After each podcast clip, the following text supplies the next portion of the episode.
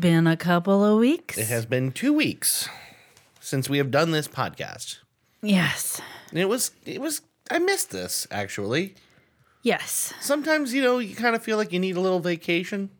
And then you're on vacation and you're like, what do I do? Yeah. That was the last two weeks. Oh. Oh, so Off to a good start. Oh, so sorry. Exciting start. um, We have lots of things to catch up on because we were gone for two weeks. So Mm-hmm. I'll, the I'll first. start. The McDouble is still a dollar fifty. Oh my God! Stop it. McDouble watch is no good anymore.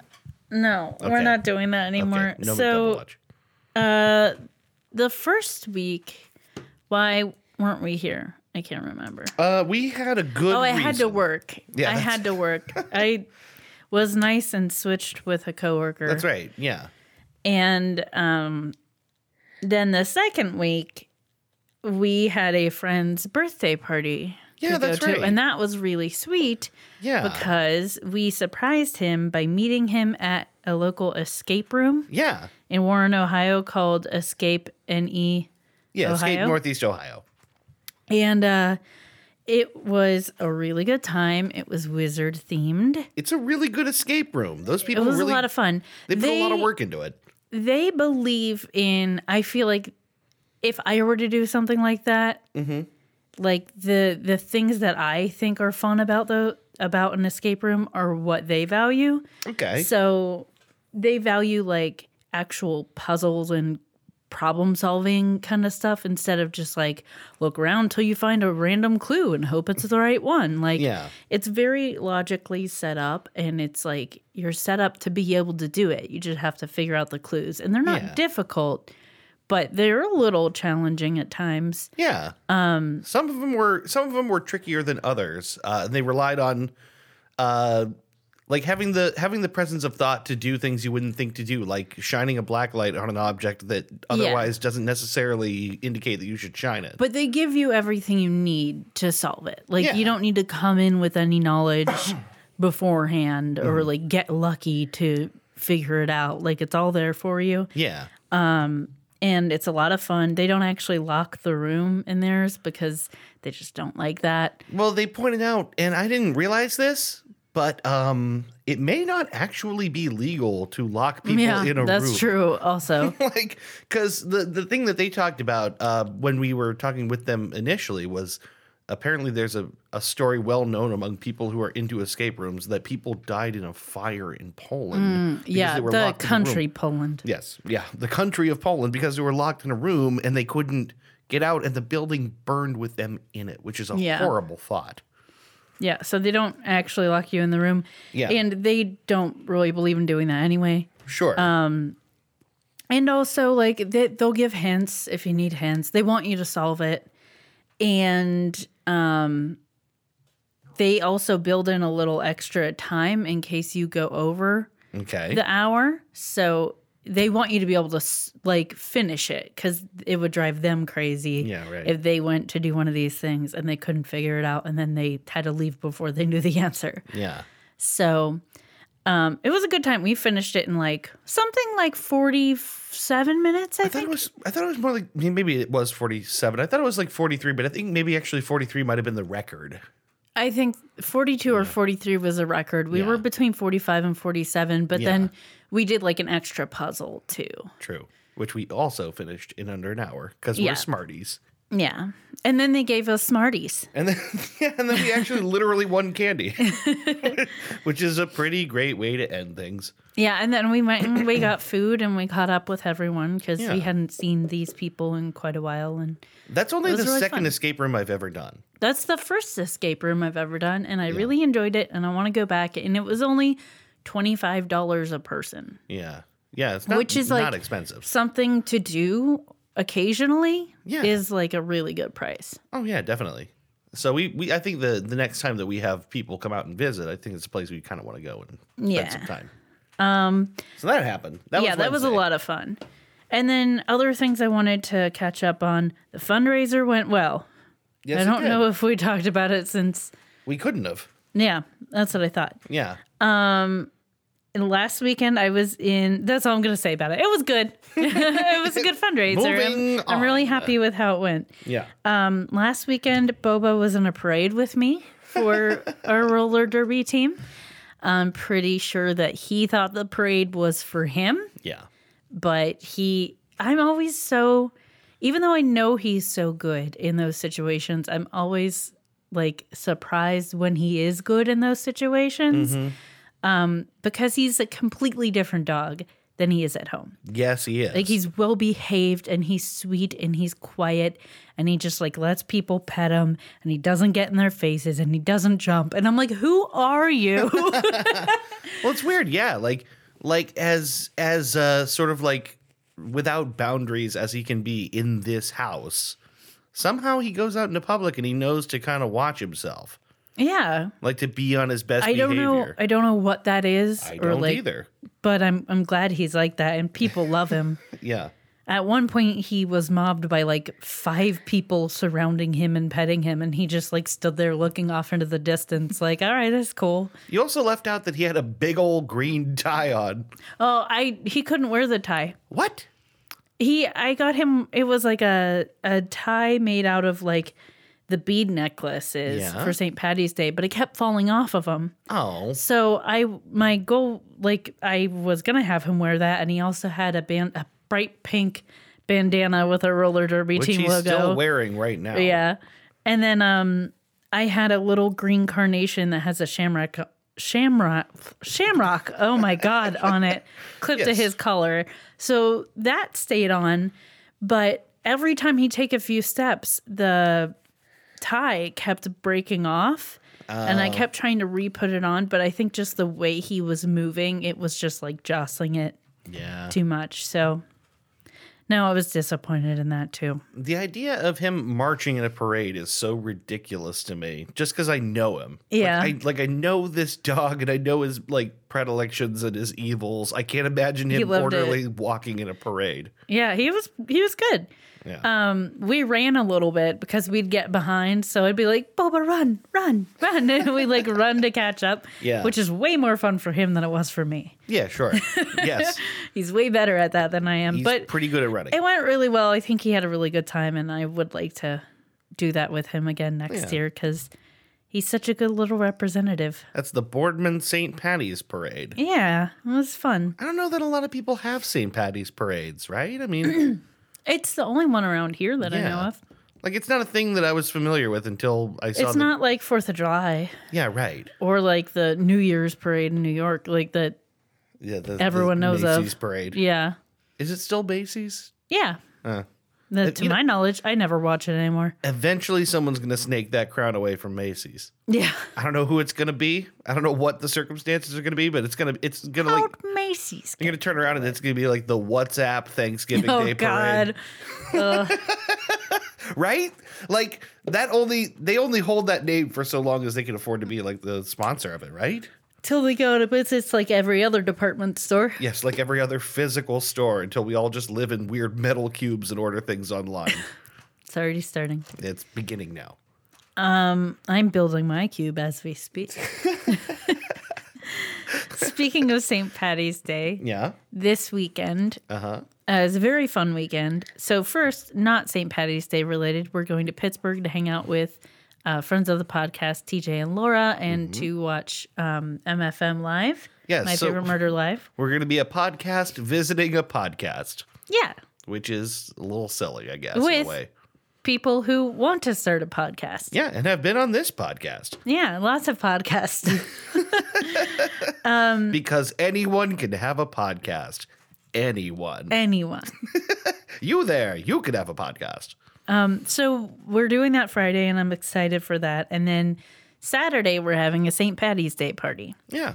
and I'm looking forward to that also. The the genesis of this was that we have this big New Year's party every year. It's the one gigantic rager that happens here once a year. And then after that, we kind of, well, uh, at least a few of us decided, you know what? I don't want to wait a whole year to get this uproariously drunk with my friends again.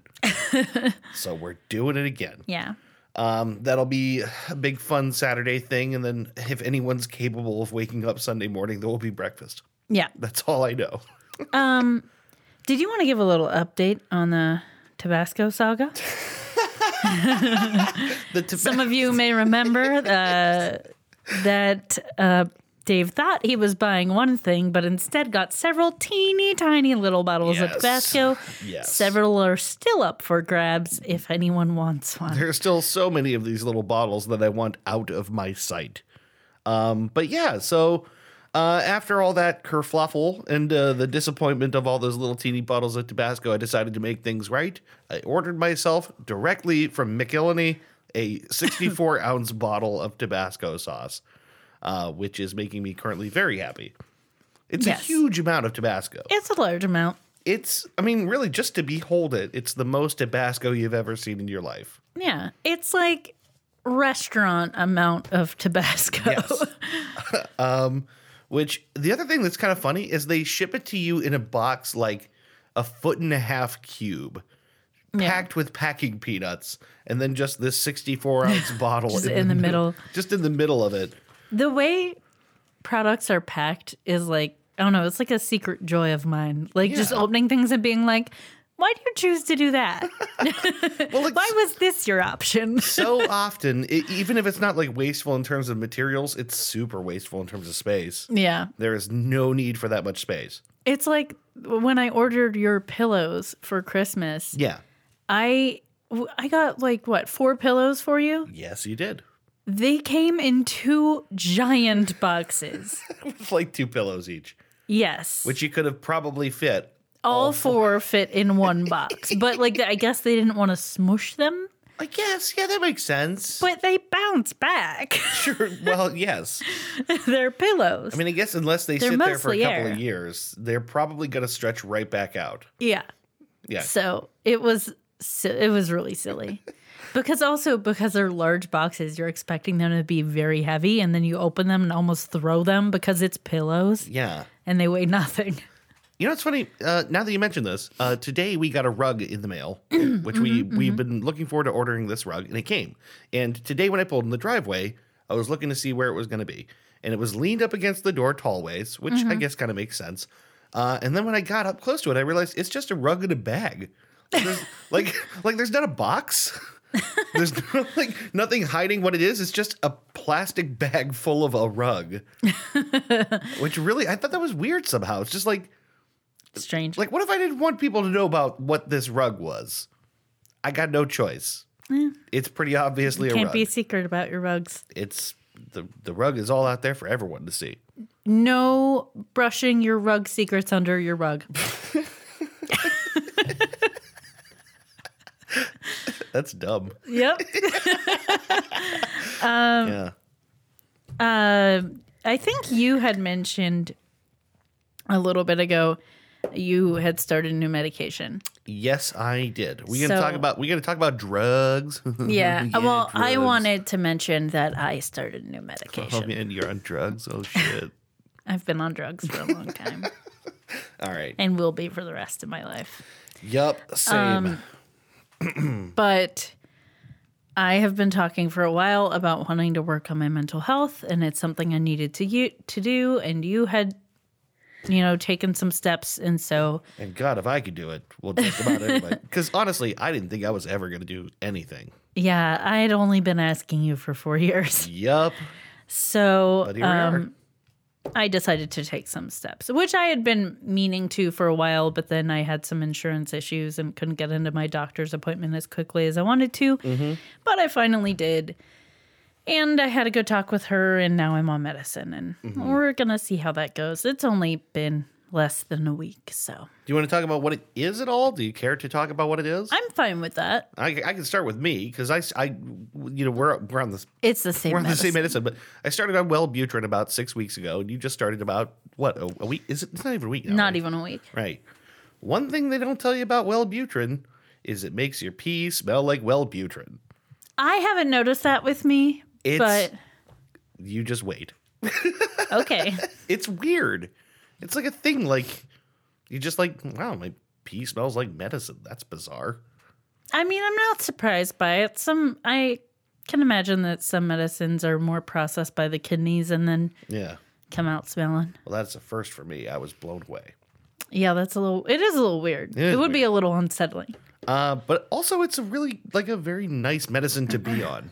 Hmm? I've had uh like a minimal number of bad effects, most of them within the first couple of weeks, and then they just kind of went away. You had tried SSR and SSRI before, and you didn't like it, so Yeah. that's why you wanted to try this. Yes, that was a couple of years. Uh, God, it's been a long time now. That's actually probably been like over ten years now, about Yeah. eleven years ago. So far, my experience with it, the first few days, I had a little bit of like a stomach ache. Yep. After like 30 minutes after I'd take it, I get like a couple sharp pains, but then it would go away quickly. And I haven't experienced that the last couple days. Yeah.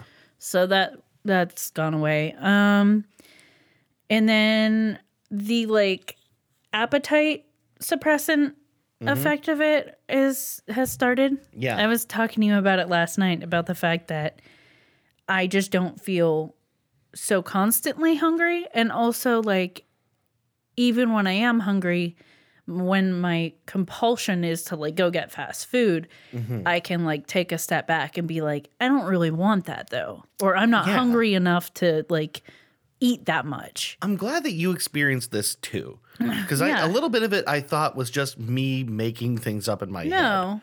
But like, so both of us have and have had these bizarre issues with food where it's like absolutely compulsive eating and eating, and, and eating and eating bad stuff Yeah. compulsively. Um, and you said, and I think it's super. It's it's the best way to put it is this is what it feels like to not be like a person with these issues. Food with issues. Yeah. Yeah. Yeah. Because it's like having a choice in what you do. Yes. Which sounds- deciding. which sounds crazy, but like so much of the time, I'll like I'll be so hungry yeah. that I'll just be like, well, I'm going and get McDonald's, even though I don't really want McDonald's right now. Like, Yeah. or it's it's like even though I know I'm the one who makes the choice, it doesn't feel like a choice. Mm-hmm. Like it feels like it's already made and you're just acting on it. Yep. Which, in fact, is kind of the truth. I mean, it's sort of Um, the way your brain works. Yeah. So it so far has been nice. I mean, it doesn't keep me from eating like crap, but If you want it to. makes it easier to make a choice. Yeah, it's just a decision. And I think I might actually be down a couple pounds already. yeah, you said which something is like that. yeah, which is interesting to me, but because I haven't been like um, meal planning or like eating as healthy as I like to, but I don't think I've been eating as much as I would have normally, and I haven't been eating like fast food.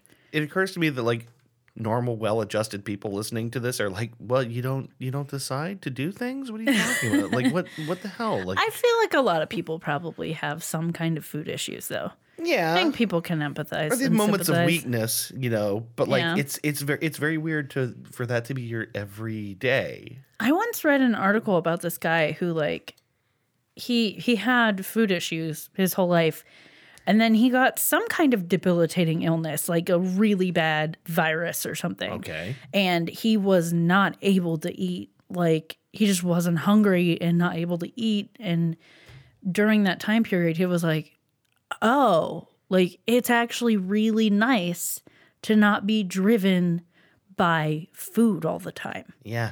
And so after like he recovered from that, that was his inspiration to have um gastric bypass surgery cuz he was like I that's what I need. I need something to keep me from wanting to do that all the time. I want to eat less and that drive when it wasn't there when he was sick felt normal to him. Yeah. Despite the fact that obviously he was sick sure. that part of it felt much better than the way he had been about food. It's just very weird to like to be on any medication which alters the way you think enough that all of a sudden things that would feel very unnatural to you feel very natural to you or vice versa. Yeah. Um well, also it's a good Wellbutrin acts a lot on like compulsions and obsessive behaviors as much as it's for depression Yeah. and anxiety. There's a reason it's used to help people lose weight in some cases. Someone in my life just started taking smoking. it to quit smoking. Yeah. Yeah. Um, there's a weight loss medication. I think it's called Contrave. And it is Contrave? yeah. like Counter Crave or Contra Crave. I I don't know why they named it that, but yeah, something like that. I love like those that. Mm-hmm. pharmaceutical names so much. They're so good. So it is a combination of Wellbutrin and naloxone. Naloxone is the anti-overdose drug. Yeah, yeah, yeah. So I don't know exactly how it works, but those two in combination are supposed to help you lose weight. I think because of the the appetite, like cutting the appetite, and then it acts in some other way with the nal- naloxone. There's a Um, there's a weight loss drug I'm considering starting. Yeah. It's called cocaine. It works 100% of the time. No. No? No. Uh, all right. it's also a money loss drug. in a house loss drug and a happiness loss drug. yeah. It's a lose everything drug. Yeah. but you'll be like real excited when it's happening. And so skinny. And like you won't sleep for days. You're gonna love it. You're gonna be telepathic with your dog. I think that might be another drug. I don't, I'm not sure. I don't know. Who, do you, who knows? who can say? Someone who's done a lot of coke. Let us know. Yeah, I think you'd have to be deep right. into cocaine psychosis before that happened. Yeah, I think it's time. Is it? Wait a minute. You mean it's time? It's time. Is it time for the thing? It is time. That old thing? Yeah. That same old thing? That thing? That game? That thing we do? Yeah. Well, let's do it. You mean to tell me? You mean to tell me? You mean to tell me why you wouldn't happen to mean It's time for truths and flus. happen to? Time to play Truth and Flute. Time to play Truth and Flute. Everyone's playing. Everyone's playing. Famous game. Famous game. The game that's taken the internet by storm. It's Time for truths and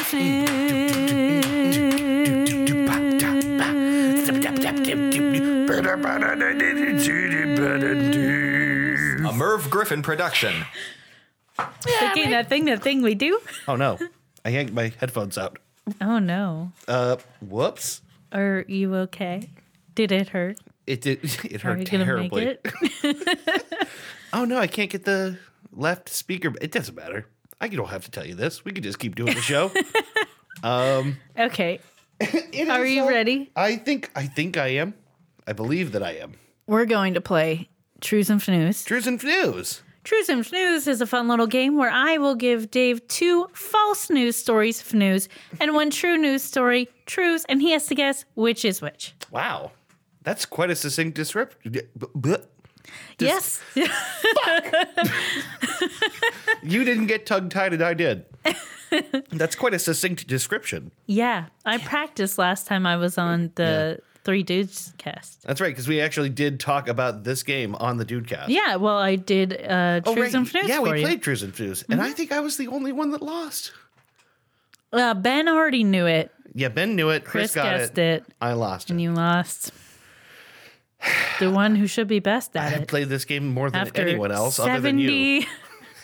Yeah, episode tries. 70. Yep. So I've done this 35 ish times, Yep. and Yeah. I failed. And we still both suck at it. Failure. All right, let's start. Let's do it. What do we got? First headline yes. Family receives letter and pictures from their cat's other family several states away after he'd been missing for months. Did you say cat's other family? Yes. Okay. Cool. Next All right. headline Staten Island woman receiving bills addressed to wooden pole outside her home. Yes, the pole. Yes. The poll. Yeah. Okay. Third one. Life size cutout of Betty White caught loitering in Battle Creek, Michigan after several tips from concerned citizens. Oh, fuck. this is your cleverest Trues and Fnews ever. Really? Yes. Because not a single one of them betrays you. Sometimes I'm like, okay, this one, nah. I was trying very hard. You did really well. All of these could pass. I didn't go for puns. Oh, yeah, you're right. You mentioned. Oh no, that's what it is. Yeah, you mentioned the puns give me away. I shouldn't have ever said it. You're gonna crush me from here on out. Yeah, let's hear them again. Let's do a recap. All right. First one family receives letter and pictures from their cat's other family several states away after he'd been missing for months. Okay. Second, Staten Island woman receiving bills addressed to wooden pole outside her home. Yes, the pole. Yes, the poll. And third, life size cutout of Betty White caught loitering in Battle Creek, Michigan after several tips from concerned, hmm. concerned citizens. Concerned citizens. Concerned a concerned citizen. This is a good one. yeah. This is a very, very difficult news quiz. So what are you what are you thinking? Okay, so let's see. Rationale. Uh, the cat one feels like, even though it's not punny, it feels like one that it just it just feels like something. If if, if I had to put any of them that is most likely yours, the cat one is it. All right. Um. Jeez. Oh my god. So you've narrowed it down to Staten Island woman receiving bills addressed to wooden pole outside her home. Yes, Yeah. the pole. And life size cutout of Betty White caught loitering in Battle Creek, Michigan after several tips from concerned citizens. Hmm. You know the thing. The thing about the Betty White one that makes me want to lean towards it is that we just talked about Battle Creek, and I think if you made one up, you'd avoid Battle Creek because we did talk about Battle Creek when it came to Dr. Kellogg. So I feel like Betty White loitering has to be the right one. I'm going with it. Eh. No. You've underestimated how much I forget about every episode we do. No. okay, I'll remember that for next time then. Shit. God, because it, it, it seemed like a good rationale. It's like, okay, the cat one feel because Christy likes animals, and, and the Betty White, well, you know, she wouldn't mention a thing we just talked about, so it's it, the process of elimination. Yeah, I fucked up. my memory's not that good. Well, what is it? Staten Island woman receiving bills addressed to wooden pole outside her home. Yes, the, pole. oh my god, you sneaky snake. So this is a pretty short article, so let me just read it to you. It's from um, silive.com, which is, I believe, like Staten Island Sure, probably. news. So um, when Maria Sprizzo received an astronomical Con Edison bill to her Great Kills home in early 2018, she didn't know what to do. Okay. Uh, quote, I'm reading this thing and it says I owe them $2,000, the 83 year old Sprizzo said. I called the utility company to no avail. Then I read it carefully and I noticed that the letter was addressed to the pole, a wooden pole in front of my house. You don't write to a pole if you're normal. Oh man, if we a had great quote. if we had a quote board, you don't write to a pole if you're normal. Uh, she continued to receive bills in her mailbox addressed to Charter Communications with her exact address followed by the word pole. So it it says Charter Communications, whatever her address is, like street name Durant Avenue, pole. Staten Island, New York. Why are they billing the pole? Um, in addition to the almost monthly pole bill, she began receiving service termination notices. the most recent correspondence with the pole came February 22nd. I kept protesting and calling up, and none of them helped. I'm 83 years old. Why are they putting me through this? I'm a nice woman. I love this woman Okay, this so is, much. This is maybe our best article find ever. Alan Drury, a spokesman for Con Edison, was able to provide some clarity on why the bills and notices of termination kept being delivered to Sprizzo. Yeah. The customer on the pole, which according to the correspondence is Charter Communications, is in arrears, according to Drury.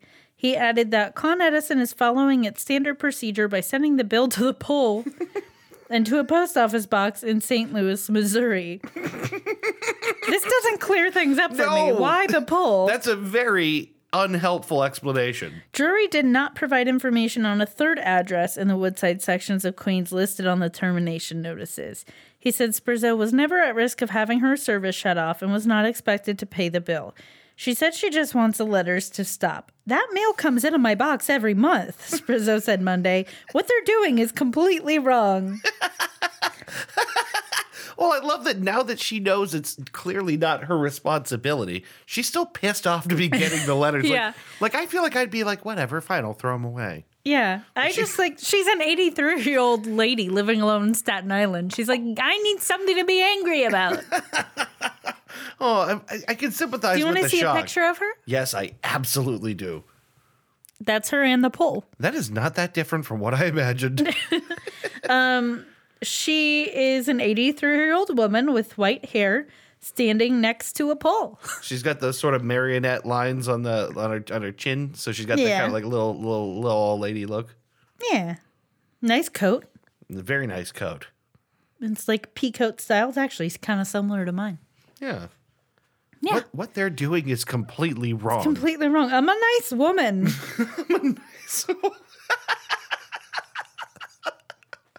I love that it's like You don't her, write to a pole if you're normal. you don't write to a poll if you're normal. I love that for her. It's like this isn't just annoying. This is I I'm indignified somehow by this. Like I I I I demand satisfaction. I How it. dare they? I love her. I love her. I love everything about it. Wow, you got me. You got me really good. I really got you now. You stumped me. I done stumped you. You done stumped me. Well done. Feels good. I bet.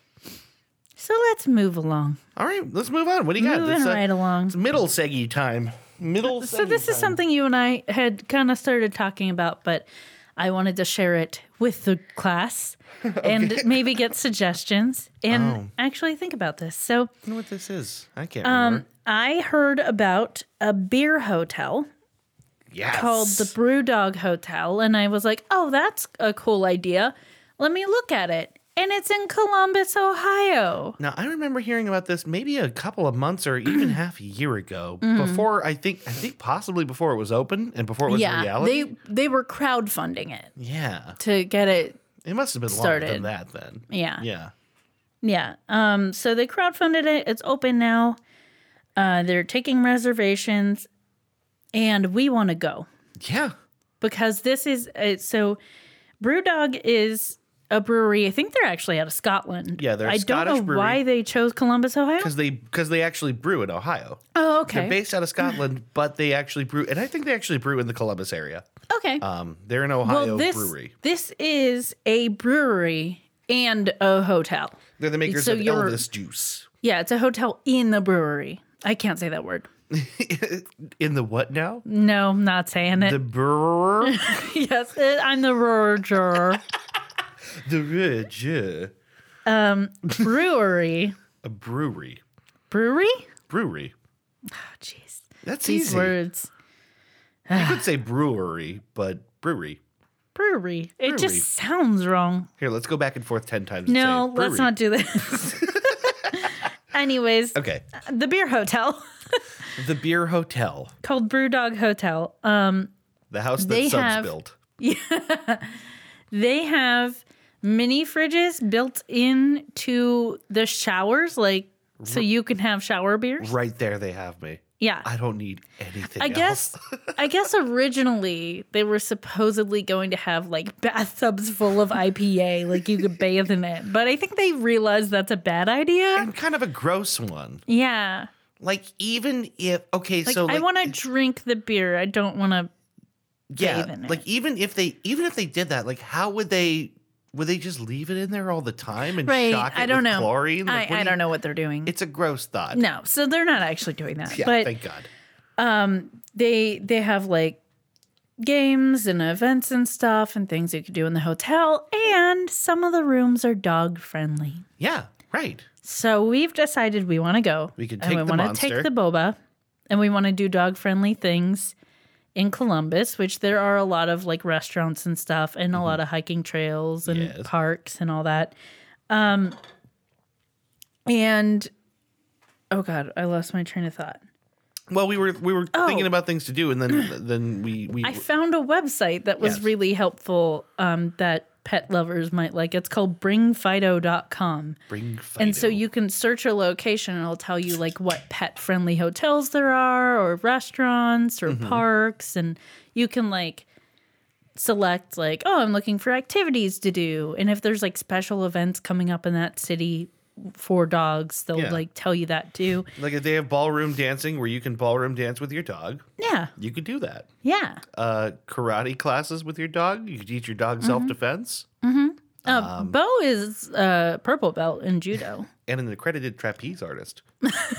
accredited. yeah, It was a correspondence course. yeah, sure. You did. It, it was on the the University of Phoenix online, but still, he did a he did a great job, and he earned that degree. um, I did find another place that I want to go to. It's not dog friendly, so we'll have to figure that out. But Okay. it's called Otherworld, Okay. and it's an interactive art exhibit kind of thing. And it's very much the kind of place that you and I like, just like weird, just weird. I like weird things. Um, it's sort of on the outset. It sort of reminds me of, um, oh god, House on the Rock and stuff like that. Oh, okay. So oddities. Like, yeah, Like not. Well, it's not quite oddities, but just like weird art in things, like a passion project. okay. Like like a like a very specific and bent vision. Yeah, I'm trying to pull up the website so I can show you pictures. Okay. It's called otherworldohio.com. All I can picture is like Beetlejuice for some reason. Like, why is that what went into my head? Um, okay, so that is like the main picture that comes up. Okay. It's like a tree with like globes Yeah, that like- are like lamps, like that light up Uh-huh. at the top in the branches. big uh, sort of inflatable things, sculptures, and uh, like uh, weird polygon lamps. And uh, why, it's a 32,000 square foot immersive art installation in Columbus featuring over 40 scenes filled with large scale interactive art, mixed reality playgrounds, puzzles, and secret passageways. Secret passageways. Secret passageways. I'm sold. They That's sold cool. me. Otherworld, huh? Yeah. Hmm. So we'll have to find something to do with Bill while we go do Otherworld. They're going to be open. Did you catch when it's opening? April. Yeah, like Yeah. it's opening in a month. Yeah. That's that's why I figured that's actually something we could possibly do. How about that? How about that? How about that? Catch me at the art installation. How about that? So that that's just something that we're thinking of doing, planning a little weekend trip. Yeah. And if anyone has suggestions for things to do in Columbus, especially pet friendly things, Mm-hmm. like I said, there was like over a hundred possible restaurants Yeah. that have patios that we could go to. So if you want to narrow it down and give us some suggestions, that would be cool. Columbus is a cool place. Yeah, I haven't been there in a long time. The thing about Columbus that I don't like is not Columbus's fault, which is that when you drive to Columbus, you basically leave civilization for a solid like 35 minutes on the way there. Yeah. It's like the way from the Youngstown area, which takes you through, um, you know, like past Medina and then down through Asheville, uh, down what seventy seven or whatever it is, is so barren at some point. It's just sad. It's like the drive to Defiance, Ohio, from Yeah. here, which is similarly barren and sad. Circleville is close to Columbus, right? Maybe we could take a little drive through circle. Real life goose chase. Yeah. And drive some, uh, drive some, uh, drive some square shapes around Circleville. okay. Yeah. All right. it's not it's not time that time of year for the pumpkin festival, but They got a pumpkin festival. you said that weird. Wait. But yes, I talked about it in the Circleville letters I episode. forgot. I forgot that they had a pumpkin festival. Yeah. With- Why are you saying pumpkin like that? What are you talking? I, I'm saying what? Why are you saying pumpkin like that? I'm not. I, I said they have a pumpkin festival. Why are you pronouncing it pumpkin? I'm not. you are. I'm saying. I'm saying pumpkin. You're being weird on purpose. oh God. Okay. Sorry. Just All right. wasting time. Uh, so burning- that's all I got. yeah. That's it. Uh, well, I uh, I would love to hear from anyone who knows anything super rad to do in Columbus, but I'm sure we can find lots of cool things if we uh, if we if we have to. Yeah. If we have to do the But we don't want to plan it ourselves. We're so lazy. Just, do tell us what for to do. Come on, babies. Yes, pilot us around like robots through Columbus. um. Okay. And well, if you're in Columbus and want to visit our dog, because we're we're chopped liver, but if you want to meet our dog, if you're in Columbus know. and want to meet a dog, just any old dog, it's not, not just any dog. just it's the boba. he's kind of just any old dog. no, he's beautiful. Oh man, you love him so much. I do. That's sweet. uh, uh, why don't we take a break? It's about time. All right. Uh, we will take a break, and in a minute, we will come back with the main segment for this episode. Mm-hmm. It's good to be back. yeah, it is. All right, stick around.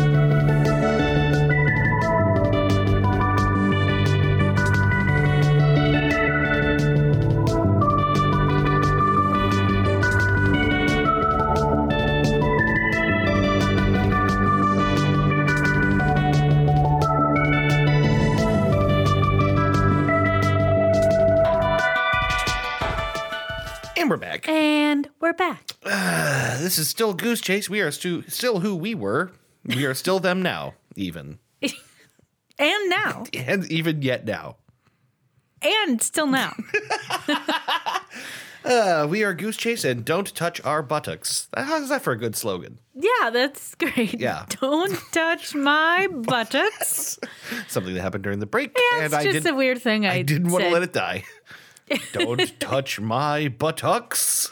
I have a very strange mental image associated with it too. Yeah, for me, there's definitely though like that, like one hand on the hip, one pointer finger wiggling around. It's like a man in like very formal clothing with like one of those powdered judge wigs on. That's funny. yeah, I don't know why that's the Don't- thing in my head. Don't touch Don't my. touch my buttocks. That's really. I don't even remember why I said that now. I it had something to do with the fact that you ripped your pants pocket. oh yes, yes. And it- I, luckily, it did not I expose did your not buttocks. expose my buttocks, and then you point- laughed at buttocks, and then, and then I you said that. Don't touch, dude. Don't touch my buttocks. This We're losing our this minds. show's so goddamn dumb Okay. sometimes. You have a very interesting topic for us. I do. I promise. It has nothing to do with buttocks. I don't know how much. Buttocksies? But hmm. No, I think it's just buttocks. Buttocks? What's What is what's the plural of buttocks? more than what is the plural of a plural? it's still plural. All right. Um, I don't know how much I told you about this topic. Bits. Now, what bits do you remember? The good bits. Okay, cool. Um, Do you want me to say what I know? Yeah, yeah. Tell me what you know. Uh, I, uh, the topic is we're talking about Temple OS. Tell me what you remember about this as a brief intro. I know that it is um, this guy who started a website and he had like this weird um, theory that like about time and like different dimensions. Okay. And then it just it started to get weirder and weirder. Okay, I just remembered I talked about doing a subject that was totally different from this, Oh, okay. which is what you're describing is internet legendary, uh, the wisest human, a founder of TimeCube. Oh, okay. I feel like you have told me about Temple OS, but I forget. What the heck was it? Gene Ray, Yeah. the wisest human. That's his title that he assigned himself.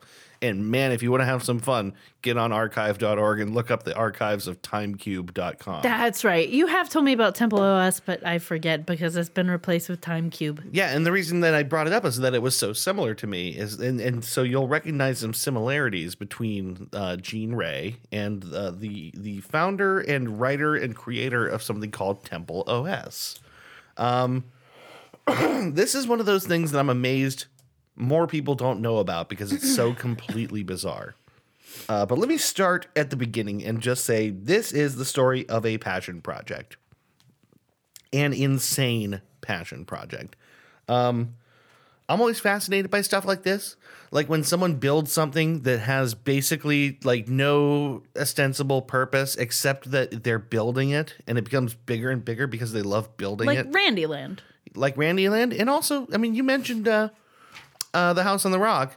Yeah. In a big way, it's kind of a similar thing. It's like this is a thing that exists purely for the purpose of pursuing its founder's crazy dream of making it. Yeah. I would say that uh, it describes House on the Rock very, Yeah. very well.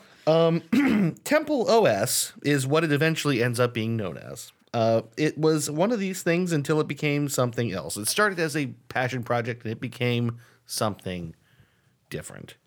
Um, it's a very little known project uh, that became a huge undertaking and basically came to take over this whole guy's life. Um, it's a custom built operating system. Oh, okay. You have told me about this, but I forget everything you've told me. Uh, it was created by a computer programmer by the name of Terry A. Davis. Uh, and I'm going to warn you, this is not just a cute, cute, quirky, fun story. This is a dark story. Uh, this is going to have a sad ending. Um, it's Temple OS is indescribably complicated. Um, it has very little actual practical use. Um, it is underfeatured in some ways and actually overfeatured in other ways. Um, it's a thing nobody wanted or needed or asked for except for Terry A. Davis himself. And I think this is the reason that it continues to be an enduring and captivating story. And it didn't end that long ago either. um, but let's start with who is Terry A. Davis. Okay. Terry A. Davis uh, is a computer programmer who was born on December 15th, 1969. He was born in uh, West Allis, Wisconsin. Nice. nice. I was yawning when he said it. 1969. Nice. Nice. Yeah, he was born in West Allis. Uh, his father was a hardware engineer. His family moved around a lot. Uh, he went to uh, college for computer programming at Arizona State University. Uh, he got his degree and got a job programming complex instruction set computers for Ticketmaster, of all things. Wow. there's not that much known about his early life for what I think become obvious reasons, which is that this isn't a guy that is He's not a famous dude. he's not famous. He's legendary in small circles. He developed a cult, you could call it following, but he developed he gathered interest among a very small number of people. And the full details of his life were never really pieced together. Uh, so talking about him, his early life is is kind of difficult. Uh, however, he also wrote a lot, um, and so some of the details it's it can be sometimes hard to piece together the truth from the falsehood for reasons that will become obvious later. Um, but in basically from his own writing and from what other people can gather, in 1996, at the age of 27, Terry begins experiencing manic episodes um, to the extent that he's hospitalized over it. Um, he experiences grand delusions involving aliens and the government, paranoid delusions. Um, he's initially diagnosed with bipolar disorder. Later on, that diagnosis is changed to schizophrenia. Okay. This all happens at like 27, which is actually kind of the age where like this stuff like tends to fully onset, right? Yeah. is like especially with schizophrenia your late 20s are when it like manifests itself the most clearly um, which would further support that diagnosis right um, from his own recollection from this point on he's basically for a short while hospitalized twice a year or so um, he works on computer projects from home he's no longer deemed able to work so he collects disability um, he builds prototypes from his. He lives with his parents, and he he designs things like a CNC milling machine. That uh, it's just like part of like the projects that essentially occupy him during this time, right? Um, he also becomes increasingly convinced and frightened that he's being followed by government agents for unspecified reasons.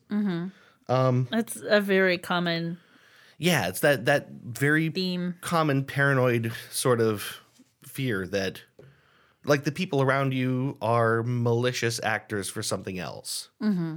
And I guess it makes sense that that would be like a common delusion because it's a thing. It's a thing you can't disprove. You know, like Yeah. you know. Um, but basically, his life essentially becomes what you would expect of someone who is now committed to living at home. You know, with with this disability. Um, Many sources uh, suggest that he stops working professionally during this time. There's some dispute about that. Um, s- some people claim that he worked on a number of projects. He claimed he worked on a number of projects from home. Um, he he makes a lot of claims about this Yeah. time period. Um, this is worth noting. At the time, basically, this all started. At the time his his diagnosis was handed down to him, at the time his life changed so much. Uh, he, at that time, he was essentially a lapsed Catholic, um, de facto atheist, right? Yeah. over the course of a short amount of time, he becomes convinced of the error of that way of thinking. Right? Uh, he begin he begins receiving what he thinks are like revelations and communications to him, um, and he he credits this later to the fact that he had donated a large sum of money to charity. Uh, like he thinks that that's what uh, like triggered the revelations, right? Okay. What got him in touch with God. Um, But basically, regardless of why, he starts receiving instructions uh, to do something akin to rebuilding God's temple. Okay. Um, let's go back a little bit more to see to, to get to the start of what precipitates bu- rebuilding the temple, right? Mm-hmm. Um, Terry develops during the time that he is on uh, during the time he's on disability. Um, a grandiose, over the top, impossibly huge, complicated project to build his own operating system and much, much more. Yeah. Uh, Terry's like a really, really bright guy. Uh, and he has a plan to build. Um, I'll get into what specifically it is, but it starts off with the. It takes on a lot of names. Uh, it starts as the J operating system, and it's referred to as LoseThos, and it becomes Sparrow OS, but it's his custom operating system. Um, the the first time anyone hears about this is quite a while after 96 it's in late 2008 when when he starts first talking about this on reddit Okay. okay so like 11 years ago. yes uh he he posts about it on reddit he posts about it in the programming subreddit he posts about it in the operating system i think there's an operating system subreddit maybe. I'm trying to remember exactly where he posted it but um he talks about LoseThos in these posts like at this, at this time he's calling it LoseThos um the mission statement for the operating system that he is trying to build is basically that it is a very direct like access to the CPU kind of operating system where uh, it's referred to as ring zero, which is to say that your computer is designed in such a way that there are several layers of access between you and like the core CPU of your machine, right? Yeah. Like there's all kinds of abstractions to make sure that neither you nor no program you're running nor like programs you're not running that are part of the operating system like there's all these securities and protections that keep you from just outright crashing your machine all the time Yeah. and they're referred to as rings right ring 0 means he built an operating system that gives you the absolute most direct access right to the CPU functions Okay. It's not necessarily smart or usable for a lot of people, I should say. Not that it's not smart, but that it's not usable for a ton of people. Um, it's there's there's a reason operating systems are made with rings. yeah, like it's designed to be stable. Yeah, and also if you like it, you got to put a ring on it. Beyonce taught me that. He put zero rings on it, Put zero rings on it. but he did like it. Well, that's good. He, but in, still, in fact, he loved it. now Beyonce is at odds with this. Let's call Beyonce. Let's see what Beyonce thinks about Temple OS. Uh, I would like to see the blank look on Beyonce's face When we when try to try to explain this. explain Temple OS. we'll we'll give her the last like 15 minutes and uh, see what she thinks. All right. Um.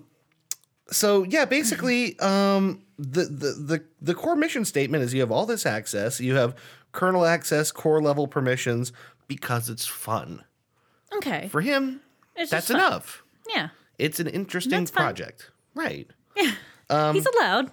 like you don't He's need to have fun. you don't need more of a justification to get on Reddit and say I built a thing other than I thought it would be fun. Yeah. Um, and he You don't need a justification to get on Reddit no and say anything. That's as, what Reddit's as for. As we have seen. In fact, you could say unjustifiable things on Reddit. yeah. That's also what it's for. Yes. Um, he says it's meant to be fun.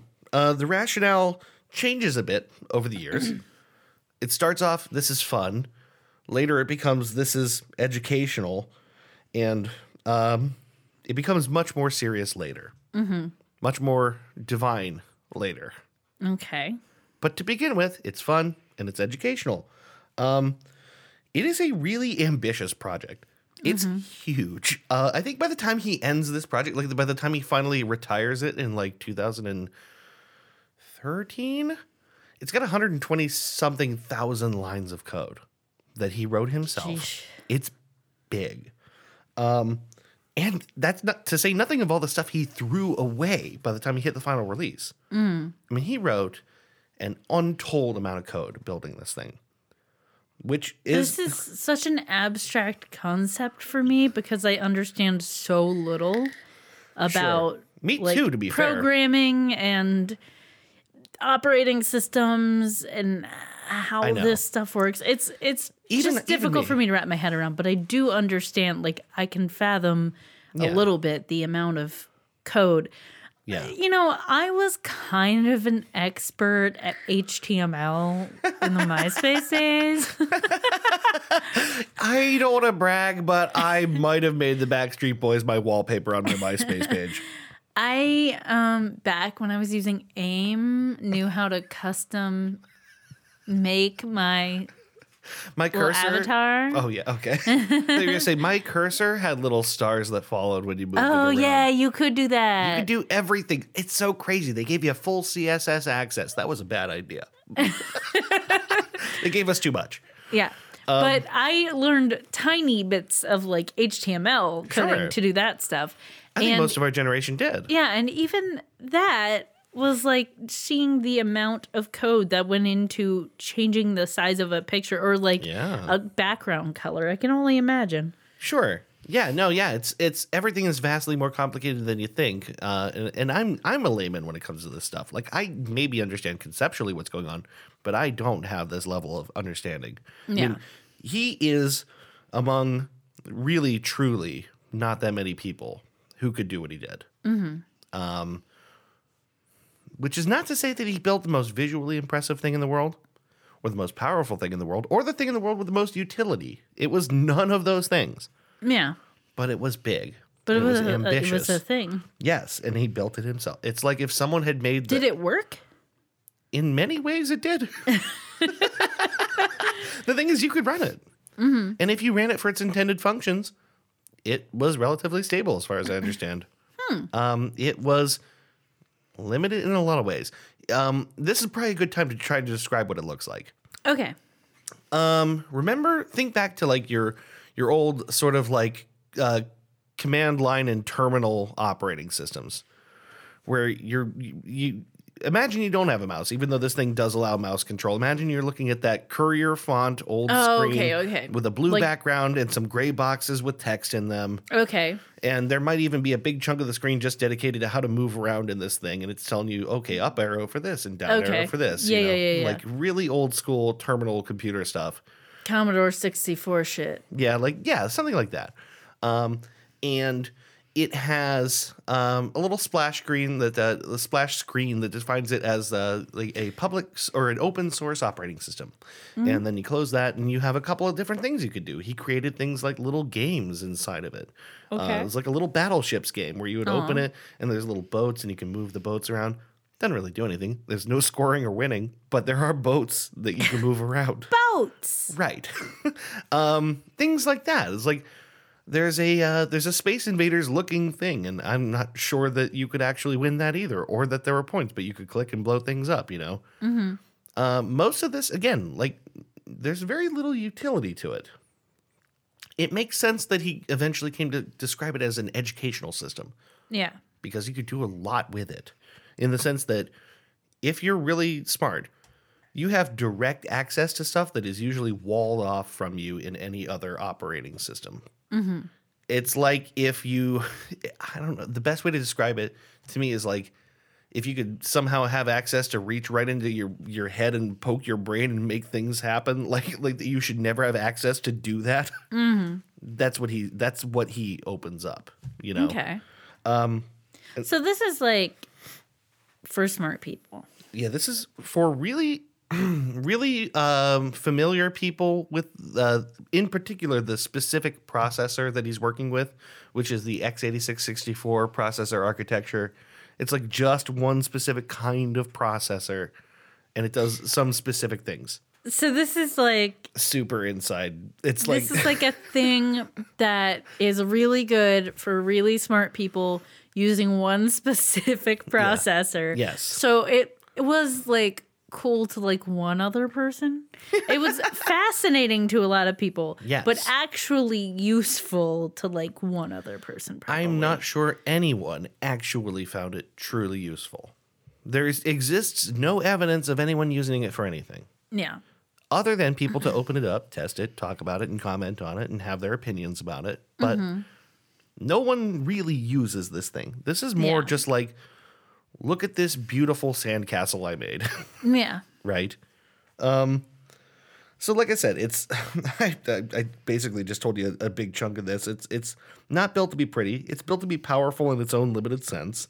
Um, it's a Ring Zero OS. Um, it uh, it eventually becomes later instances of this operating system, but this is just the beginning of it, right? Mm-hmm. At this point, it's LoseThos, um, and it's it's okay. Sorry, I have to. I just skipped all my notes because I think I just told you everything I wrote down. But basically, um, I wrote he has it out in a big way with the internet about this operating system. mm. Terry Davis has a bunch of fights about this thing. Um, he's really not nice to people on the internet. Yeah. He doesn't necessarily always start that way, but then on the internet, things don't start that way, right? Yeah. Uh, but it's a series of slights that build up to a flame war on the internet. It's so funny because it's just like he's just doing like a passion project. I don't understand why it. Why so How is defensive? it? Yeah. How is it coming to this? Be- I think because he correctly, correctly feels that people do not appreciate what he's doing. Because those very limited and interesting, those limited specific ways that it is interesting and useful are of no use to anyone. Yeah.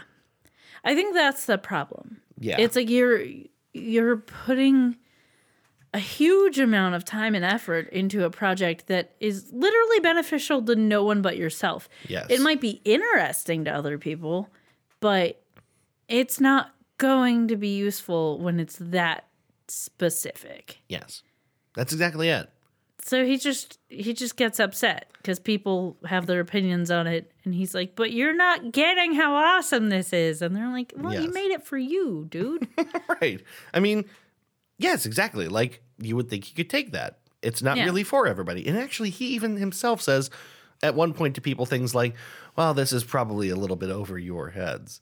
So he's already kind of starting to be like, oh, this isn't for you as a way Yeah. to deflect the sort of criticism he gets. But he does get a lot of criticism. You know, they, they say it lacks features. Um, they say it's difficult to execute. They ask what this is for. You know, people have a lot of confusion around this project. Um, he gets defensive. He stands his ground. He says his operating system and his compiler are exactly the way he likes them. A little sassy. Um, and it gets confusing and weird in his defenses. And this is where some of his language starts to become very confusing to people who are just meeting this guy, yeah, right?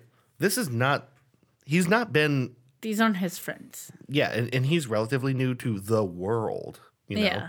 But he starts decreeing in his responses what God says about things. Okay, Um, and he says that other people are too prideful at heart to appreciate certain things. He starts like quoting pseudo scriptural things, and he posts long sentences that God says. Do you want to hear one? Mm-hmm. He says that God said in one post, Church, I made it that way. Employer, Germany, jealousy. Ah, that time of the month. Endeavor, atheist. Look, buddy. what? Yeah, That's a sentence God said. Want to hear it again? See if you could parse this, because I can't. Uh, church, I made it that way. Employer, Germany, jealousy. Ah, that time of the month. Endeavor, atheist. Look, buddy. Something about atheist menstruation and God and it's there's a lot. Germany is involved. Yeah, right. Um, it's to be- to to put it mildly, it doesn't make sense, right? Yeah. Uh, he does a lot of this. Sometimes the things God says are punctuated by parts of the license terms from Project Gutenberg. Do you know what Project Gutenberg is? It sounds familiar, but please enlighten us. It's a Project Gutenberg is an online library of public domain writing.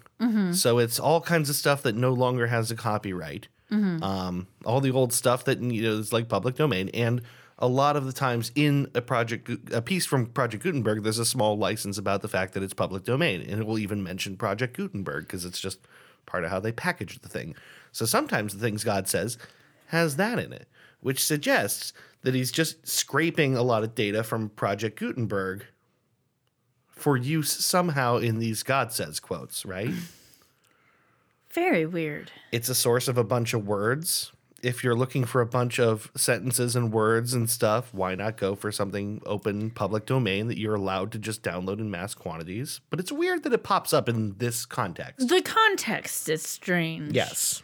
The source is fine. The context is weird. Right. Why does God say what the terms are of the Project Gutenberg Yeah, license saying? God says and then just like copying a bunch Yeah. of stuff from Project Gutenberg, including the terms agreement, yeah, is is odd to say the least. it does make sense. Um, but okay, so let me just wrap up I'm, this I, little. I'm trying to keep in mind that this is a person dealing with Yes. mental health Like- issues. I know we're kind of having a little laugh at this. This is pretty serious for this guy. Yeah. And I I mean like I I'm befuddled by it as I'm sure anyone who was interacting with him yeah. was befuddled by it. Yeah, like I don't want I don't want to come across as if this is I don't want to make too much light of this. It's just like yeah, Right. in fairness, yeah, that's really weird, and it's It's no it's a make anything of weird it. thing. Yeah, But I also feel for him because I understand why he was so attached to it. yes, you're gonna understand a lot more soon.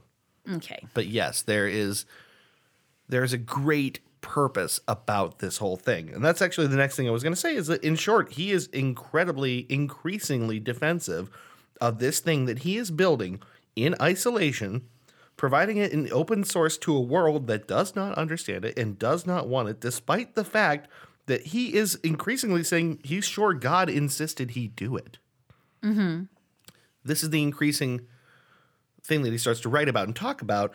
Uh, this is God's will to him and, you know, to himself and in his own head. I feel like you can sympathize with this. Uh, bless you. Sorry. He feels like a wandering prophet. I can't see it any other ways. Like even even he doesn't. It takes a while for him to change his tone on all of this, but you get the sense that he doesn't understand why the thing he's compelled to do isn't taking root with people. yeah. Um. So, for a while, basically what happens, there's a span of time where he's posting all over various forums. He's on Reddit and a number of others that I'm forgetting. Um, and he's increasingly getting flagged as spam and shut out and his accounts removed because he's either profane with people or he keeps posting about things that they've said don't post about. We don't want to hear any more about Or this. copying and pasting from Project Gutenberg and Yeah, it's, it's things like this is off topic, or we've said we don't want to hear about this, or you've already been banned for this thing, and yeah. and he's just he's finding himself. He's wearing out his welcome. yes, so uh, as a direct result of that, he rebrands the OS as Sparrow OS, and he tries to talk about it again with a new audience, and it quickly gets caught, and people don't want to talk about Sparrow OS either. So he's really struggling to find an audience. Um, it's around this time it gets re re released as Temple OS. Temple OS, um, its early release splash screen, like the first release of Temple OS or shortly thereafter, lists it much like LoseThos did, where it says it's a public domain operating system, right? Um, he he uh, he doesn't have exactly a company, I don't think, but the uh, oh god, I'm trying to remember what the the name of it. Uh, it's something like Simple Solutions, but that's not quite it. I can't remember, but he has like a sort of a, like a vague company name attached to it, right?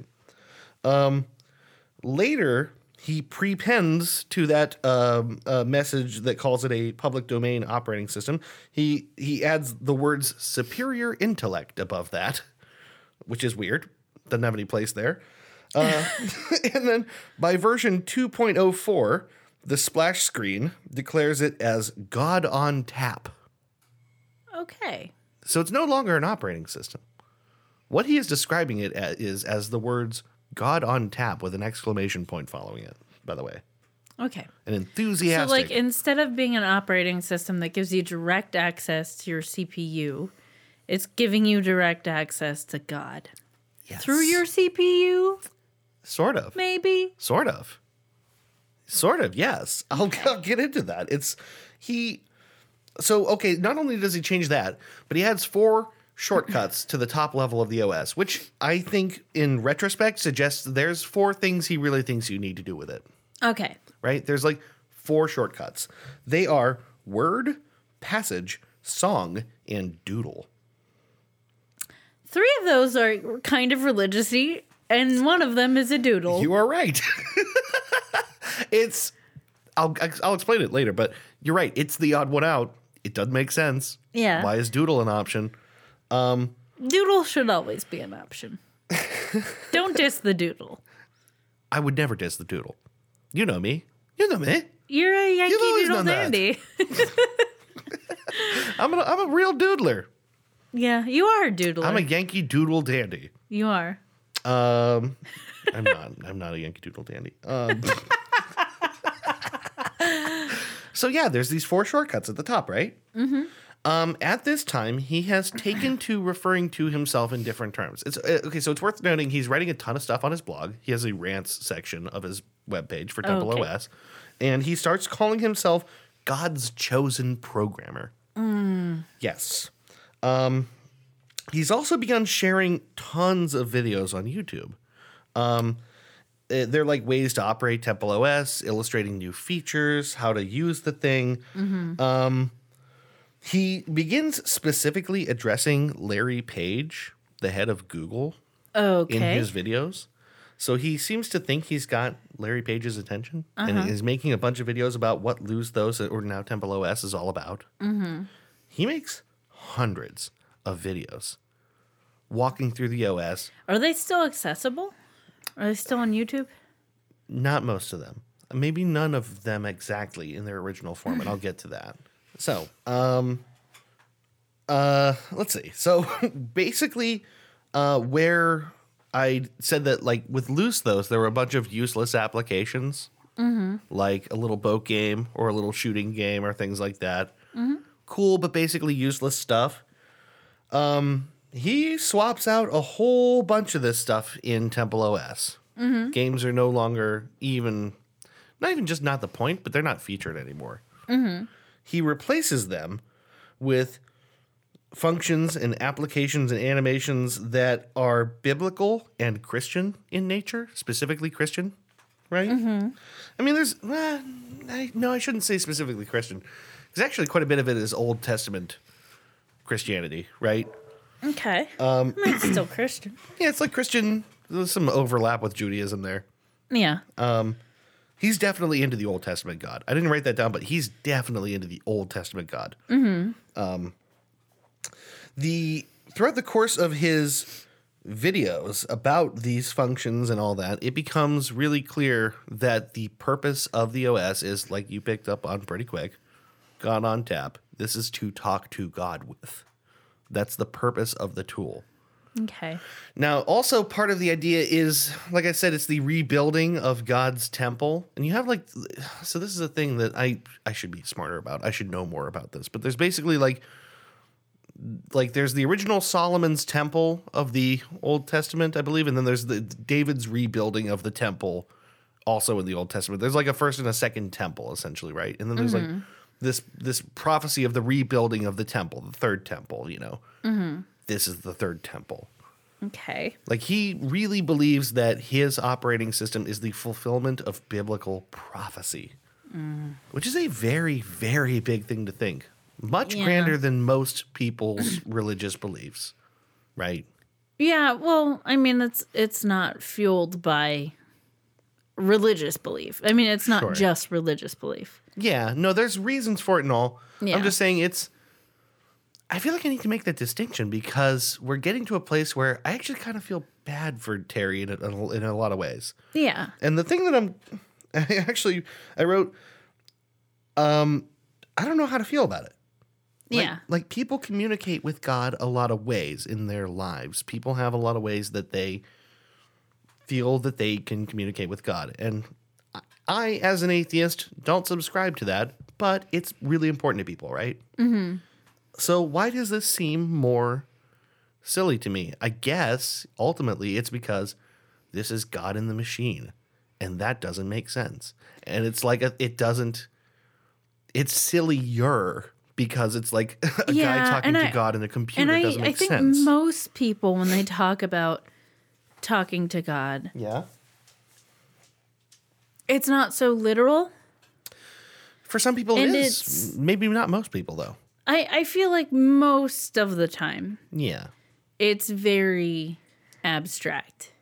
Yeah. It's like prayer or like I asked for something from God and this good thing happened to me and Yeah. this is God speaking to me, but it's it's not so direct a line of communication as saying that if you use this operating system you're going to directly talk to God. That's a good point.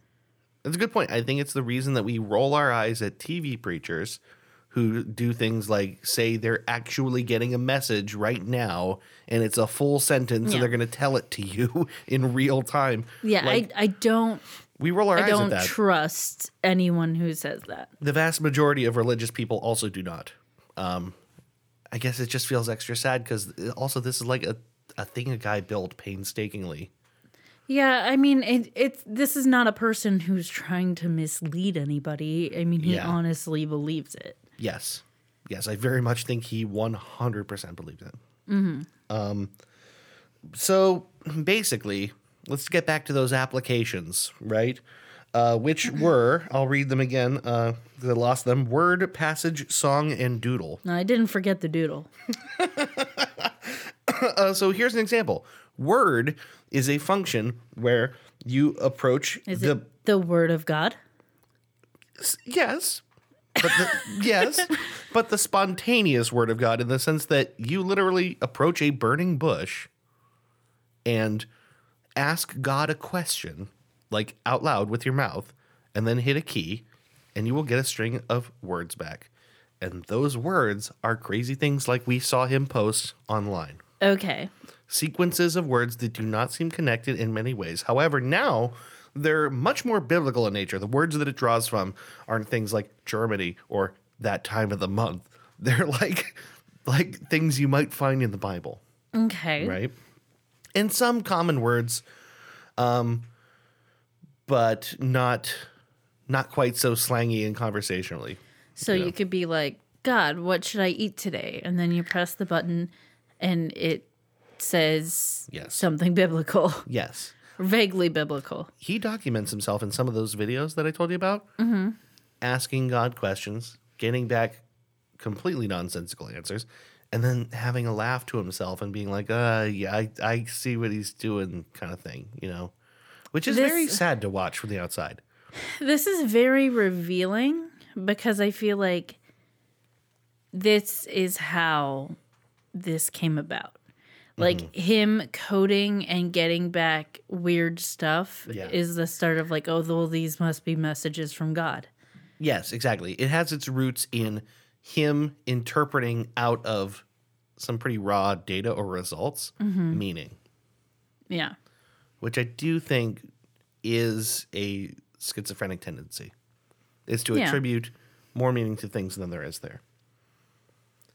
Um.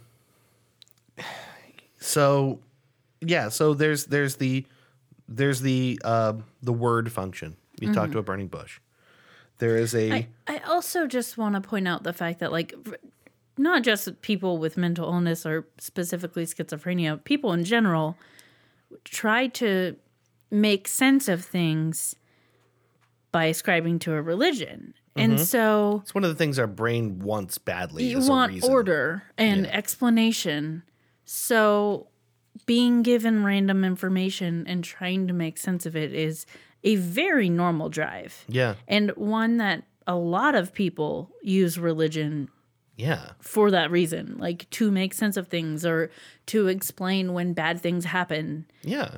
For some people, the answer because they happen and because it's random isn't good enough. Right. And so I, under normal circumstances, completely understand that. And when applied to someone who has like schizophrenic tendencies like this, obviously it's more intense. Like Yeah. it's a more intense drive and maybe a little more extreme than I just think it's so the much more literal. person.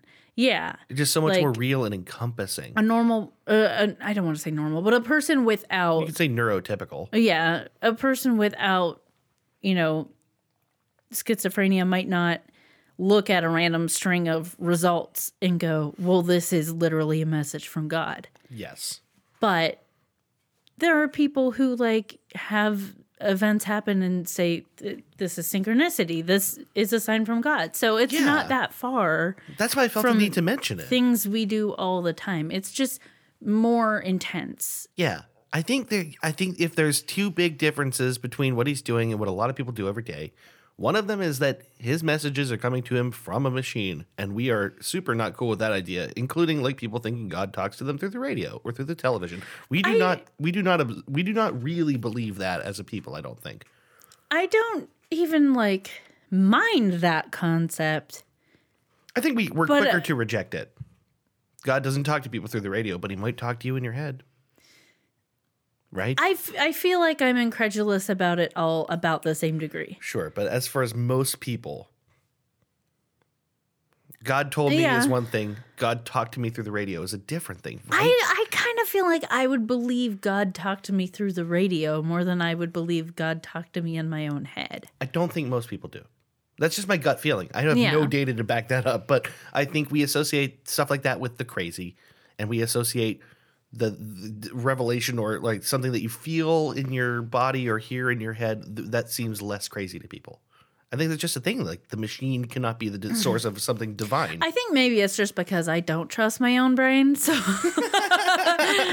yeah, I mean, who knows? I might, I don't know what most people think, but so I'm like, oh no, clearly if I think it's happening in my head, it's messed up. yeah, sure. Well, same. Like I don't, I wouldn't trust that either. But I, I don't know. It's just what I think people think. Yeah, it's it's definitely something that people would be skeptical of. Yeah. If anyone said it. And then the second thing, because I was going to say that's one of the things. Uh, the the well, fuck, I lost it. I'm sorry. but there's a second reason. Dang it. Um, I don't know. I just think. Uh, yeah. So it's it's kind of easy to dismiss you know, this kind of stuff. Um, Yeah. But uh, and it's I do think it's, it's sad. I wish I knew what I was going to say. Anyway, moving on. um. Uh, so the, the the word function is this burning bush, and then there's also uh, the the Dirty. Nice. um, what was it? Uh, word was the first one. Passage is literally biblical passages. You can actually just read the Bible, which makes sense uh, for this. There's um, songs where he he made hymns uh, in his machine that were like randomly generated. Also, the same way that the the word was randomly generated, which which actually turns out to be he used the um the NIST's random random generator engine or something. The National Institutes for Science and Technology has a true randomness generator, and he uses that randomness seed to pull stuff out of the the data bank that he you- has. So you can give it um like a data bank of information. So I'm sure it's like for him other hymns or Yeah. Bible passages or whatever, and then it randomly pulls information from it. Well, you can basically use its randomness function against mm-hmm. any data set and Okay. get something random out of it. No matter how many entries or whatever, you know, you basically mash that up against that and you get some random result. All right. But like true randomness, I don't really understand it. That's actually some super brainy stuff that would be great to look into sometime. I think it comes down to the atomic level how random it is. I don't I'll know. leave that to you. some other time. um, but yeah, so he, he generates songs, which he calls hymns, which have all kinds of interesting and weird names that I didn't write down. Um, and then lastly, the doodles. And the doo- Doodles? the doodles uh, is a function where you can draw things that are meant to be offerings to God. I like that idea. I do too. I mean, you I can tithe or you can draw an elephant. I'm sorry. There's gonna be a whole lot of dicks. I actually think his God would be cool with all those dick drawings. so many dick drawings. So many dicks. But I like the concept of this as like a sacrifice to God much more than like a goat. Right. Yeah. it's like you could sacrifice a goat or you could give money or you could You uh, could you could draw you could God a dick pic. Mean, his offerings are nothing like that, but yes, in theory, if I God like- says it's cool, I like this concept of a, a drawing as yeah. an offering to God. so do I. I it's kind of sweet, isn't it? I'm not obviously I'm not a religious person, but if I were, I mean like I, the concept of art and what it is to the world, I feel like if I were a religious person, that would jibe with me of Yeah. like art or something like that being a gift, an offering to God. Yeah. Like it's it seems like it has a sweetness and innocence to it that is Yeah. It's a thing that took you time and thought and carefulness and a little bit of love as opposed to like something monetary, something crude like Yeah, that. or like it or took you five seconds, but it's just something you it's something you made. Yeah, It's, something you did. it's it's really giving of yourself in some way. It's kind of sweet for that reason. I like that. I do too. I think it's kind of nice. Um, it's it, it's all, of course it's also still sad because it's all part of this story, right? This Yeah. uh, this this thing that Terry is lost in. But at its core, I think it's a sweet idea. Yeah. You're not gonna like Terry so much as we talk further. I'm warning you right now. Okay. But it's not his fault, I don't think either. Yeah, I'm I'm very empathetic towards him. Yeah. Um as am I. Um so I wrote also he's very literal in his interpretations of what he thinks God says and he often like I said he laughs at God's sense of humor and the playful ways that the messages that are revealed to him seem to be like tricking God him. said Germany that time of the month. and that's what he meant. God made a period joke and I thought it was hilarious.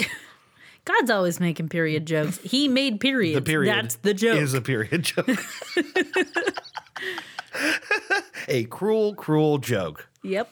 But yeah, no, he really he interprets like that God is tricking him or being playful, and if it wasn't so delusional, it would be in its at its core a very sweet interaction. You Yeah. know, um, eh, this is all stuff he's pulling out of purely random sequences of words. You know, and um, and he receives a lot of specific revelations, not necessarily through the word generator, but in general, like he um, it was revealed to him that 16 color space uh, is holy in a way. That that the you know like your 16 million colors that your monitor can generate or your TV can generate is is unpleasant to work with and deal with. And he's right actually. It's way easier to make a drawing with 16 colors to choose from than 16 million. Yeah. uh, it's just a easier choice. Um, but uh, these little revelations, you know, like like I said, that it's the third temple of Solomon, and that he's the steward of God's new temple. This is all part of the aggrandizement that happens, right? Yeah.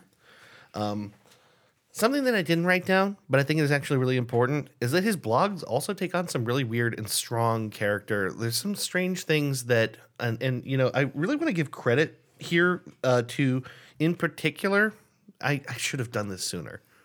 The best video I have seen on this, and the most comprehensive, is a YouTube channel called Down the Rabbit Hole. It is really good. It's like an hour and a half video on this very subject. And it covers things that I left out. And it features obviously video from Terry himself and like all kinds of very interesting things. Um, but uh, but yeah, so anyway, uh, like I said, I don't think it's a coincidence that the operating system becomes more ambitious and delusional in nature because I really do think it, it tracks with his mental illness. Right. Um, beyond the personality traits that we already kind of saw with Terry, the the arrogance and the defensiveness and all these things that are already kind of, I think, maybe just part of his base personality, even, or could be rooted in his base personality. Um, the paranoia, like I mentioned, the CIA thing, the fear of being followed, and also an intense and obsessive racism becomes a huge part of the way he talks to people. Um, he is, like I said, he's obsessed with the CIA, who he thinks is following him at all times, and with the N word all the time. Um, everyone he doesn't like is the N word. He applies it all the time. Um, you could sometimes, listening to him, get the impression that he's just using it as Like flippantly, not Yeah, ju- specifically. like just as an expletive almost. yeah. Except that sometimes he gets real specific. and says things I don't want to repeat here that Yeah. are definitely just about black people. Pointed. Yeah. Um, and it's um, in his own writings, he said something to the effect that this is very difficult to parse. I'm trying to remember exactly how he said it. Something like white people are always calling each other subtly the N word without them knowing it. And CNN called him the N word subtly all these times. So he tried to reclaim it and doesn't care if your feelings are hurt by it. CNN. Yep. He felt like CNN called him the N word a bunch, so now he's using it on everybody, and he doesn't care how you feel about it. That doesn't make any sense, but it's a little piece in, of his head. Um, I do think he uses it specifically as a racist invective and not just as a curse word, Yeah. but It's, it, it seems like it's both. yeah. Yes, you're right. I think it's both. Um, he may be interchangeable at, at sometimes. Um, he's he's on a descent for a while. Yeah. There's a period of I his think life. that's what's so uncomfortable with this yeah, is that you can see yeah, the mental illness in the the struggle. yeah. There's a delusions of grandeur period that starts to cap off to a feeling of listlessness and purposelessness. Yeah. and then what I think is a real specific descent. Um, he, I, I- I wrote that it's obvious at times from his videos as things go on, he's more agitated. Um, he feels a loss of purpose. He starts live streaming all the time, and that's where you start to see this sort of like, "What do I do now?" kind of thing. Like he doesn't even really know why he's doing it, except that he's just doing it because he's Yeah. doing it. Um, the audience for his videos are largely at some point the wrong crowd. Yeah. Like people who are making fun of him. Internet trolls. Yeah. People take notice of him. Um, it starts, uh, I think, presumably from what I heard in and watched in 8chan, it, and it and it grows from there. Um, he, I mean, like trolls are watching his live streams. They call him during his live streams. He makes it so easy to troll him. Yeah. because he puts his personal phone number in Temple OS and everywhere he goes. And he has a phone right by his computer. And so his audiences are able to call him and say things to him and agitate him. And then he's cursing and calling them the N word and hanging up the phone and getting angry. This goes on for a while. Um, I think even for internet trolls, this is pretty cruel yeah. because there's no sport in this shit. Right. This is just a dude who's super ill. Like it'd be one thing if he was just a weird guy. Just Yeah. a weird guy. It'd be one thing if Like, he was a public figure. Clearly you know, something going on and you're picking on that person. I feel bad for this guy because he's really he's clearly it's not even mistakable. he's he's not well. yeah. Um I I don't I don't like bullies. yes, And do I. internet trolls are nothing but fucking bullies. Yeah. Uh it I think it's Especially in that case. Especially that way. I feel bad for this guy. Yeah. That makes me so fucking angry. Um I, as much as like even on a, a base level, even strip everything else away, he might not be a very good person. He might be a dick. sure, that's the thing is But so little is known about him before he was known. And Yeah. by that time he was already on the descent. You don't just fuck with someone because they're easy to fuck with when it's clearly actually upsetting to them. yeah. Like, don't do that. Don't be a dickwad. I just feel like there's you got to have some rules. It's like there there needs to be rules in warfare, and there needs to be rules when it comes to who you mess around with online. I think maybe it's in part because I am a very empathetic person. Yeah, but I cannot get the whole like, oh, upsetting someone is funny. That's not fucking funny.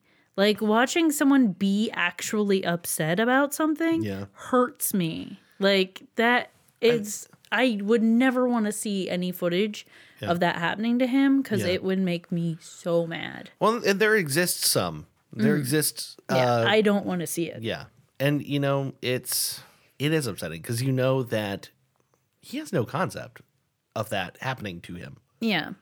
He's not aware of what's happening. He just knows he's getting calls with argumentative people. Yeah. And getting angrier and angrier and angrier about it. Um so I'm gonna say this again. The down the rabbit hole piece, you should watch this because it covers a lot of things that I'm leaving out here. There's specific obsessions of Terry's. There's certain things that happened during this period. Um, I'm going to skip quite a bit because we're right now talking about basically 2017 to 2018. There's a lot of material. I'm skipping to basically over this time period. Like I said, he becomes angry and erratic and at times kind of violent. Mm-hmm. He's living still with his parents who are old. Yeah. They're old now. Um, and he yells at them. Mm-hmm. And he's so mean to them.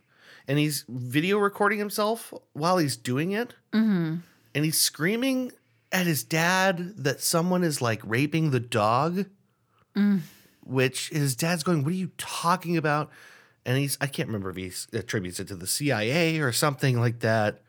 It's just this impossible story in his head. And his dad is upset and he's saying why why do you have all this hate in because he's screaming the n-word of course. And his mm-hmm. dad's saying why do you this is you know why do you have this hate in you? Kind of thing. Like what does this have to do with god? Kind of thing mm-hmm.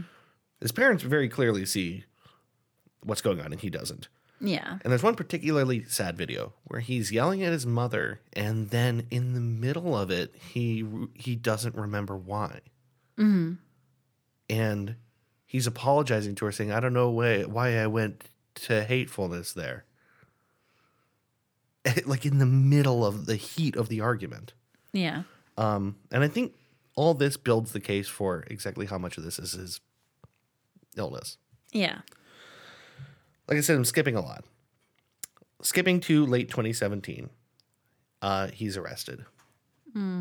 He's um, well. First, what happens is he is um, there's a warrant out for his arrest for domestic violence, uh, a fight with his parents. Um, they uh, there's a warrant out for his arrest. Amazingly, 8chan founder what's his face raises his bail they crowdsource his bail. Um, I can't help but think that they correctly Maybe feel responsible. felt a little bad. Yeah. Um, beginning at the end of this year, at the end of twenty uh, uh seven uh yeah end of 2017 and beginning of 2018, he's homeless. He leaves his parents' home. Uh, he takes a tour from they're still in uh, Arizona. Uh, he moves all the way up through into California, and then later further up into Oregon. Uh, along a lot of the way, he records videos. Uh, he still talks to people on YouTube. His videos become further erratic and further angry and frustrated. He's living in a van. He's I cannot remember for certain. I feel like at one point he got himself in trouble for an indecent exposure kind of thing. He's living in his van. Yeah. So, you know, if he's parked somewhere and he's in the nude, people are going to see things, right? Yeah. But he, I, I, that's what I believe I remember. Um, and he's angry at people, and he's angry that you know his videos keep getting removed uh, for vulgar, uh, vulgarity and profanity kind of things. Um, he's angry at people in the community. At one point, he's filming a vlog on the sidewalk, and a black dude walks across from him. And of course, because either because he felt threatened or that the dude was too close to him, whatever, and he calls him the N word. Oh. And then the dude stops and is saying to him, "Man, I see you every day here. I don't say nothing to you," kind of thing. Like the dude's just offended, obviously. Yeah. And Terry's even kind of like defensive and then apologetic. Like it seems like it clicked with him. They Well, shouldn't have done because. Because a lot of his vitriol is not to a real person for a long time. Yes. It's to people who never respond or people who respond but it's abstract. It's not It's not a you- dude on the street. you're not a dude on the street who you can see that you upset him. yeah.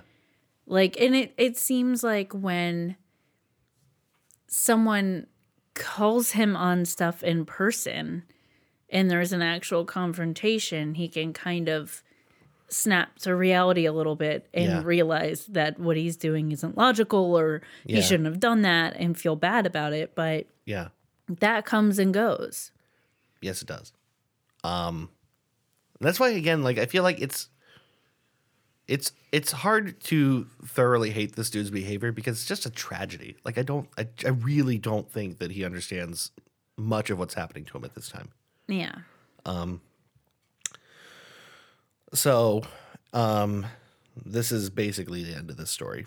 Um, after a period of radio silence online, the news comes that Terry Davis has died. This happens August 11th in 2018 uh, in the Dalles in Oregon. Um, it is suspected to be a suicide. Um, what happens is a train conductor spots him walking down the tracks facing away from the train. At some point, he stops, turns around, stands there, and faces the train. And the train can't stop. Yeah. And that is all anyone knows about the circumstances leading up to his death. No one knows for sure, obviously, what happened, what was in his head. No one can know. Yeah. There were a lot of there. He had posted a video fairly recently. Um, it was one of the videos I believe that he did not delete, but he did delete a lot from his YouTube channel. Uh, specifically on the argument that God hates littering, and he felt like his videos were littering the internet, and so he removed a lot of content before he died. Uh, one of the last videos that he took was him outside a library talking uh, about. He says something to the effect of "It's it's good to be the king." Well, I don't know, maybe not, kind of thing. Um, like uh, which which people picked up on as a rare instance of self doubt in a guy as arrogant and confident as he had become. Uh, and a large number of people after he dies speak out, and people who worked with him, people who followed him online, people who you know knew him and, and said things uh, like that he could have easily, as a guy as bright as, as he was, could have been, you know, a big innovator uh, like a Wozniak or something like that. But but for this disease that took over his life, um, I, I think schizophrenia is one of the saddest diseases I do too. because of what we see with him. Yeah, That there's clearly an intelligent person, has a lot of potential, but if your brain is telling you stuff is happening that's not really happening, that's very difficult to contend with. Like, yeah. It's a thing that doesn't let you know what it's doing to you. Yeah. Well, just I'm just imagining like not knowing what is happening actually and uh, not being able to tell the difference is that's hard. Yeah. Like how Yeah. how how would you, You wouldn't. do it? you know? you wouldn't. Yeah. So yeah, that's very sad. So, in some kind of conclusion here to this story, uh, I want to say that indeed it seems like he was a truly bright guy who built, uh, even if it was just on one specific architecture, um, he built uh, an operating system. He uh, on a file system that he built with a flavor of C code that he wrote with his own compiler built in that he wrote. Uh, so much of this is genuinely genuinely impressive. Even if at the core of all of it, it just seems to have been an exercise in nothing anyone could do anything with. Yeah. Um, it's still a testament to a really bright guy who worked very hard at something Yeah. For, reasons that maybe didn't shake out right. For reasons. For reasons.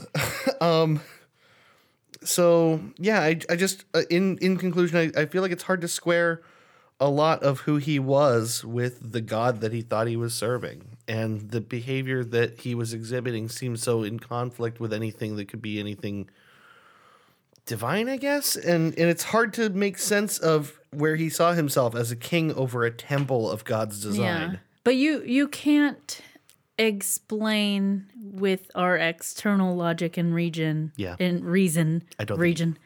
Re- Region. region. Our external logic and reason from an objective standpoint, far away from it, Yeah.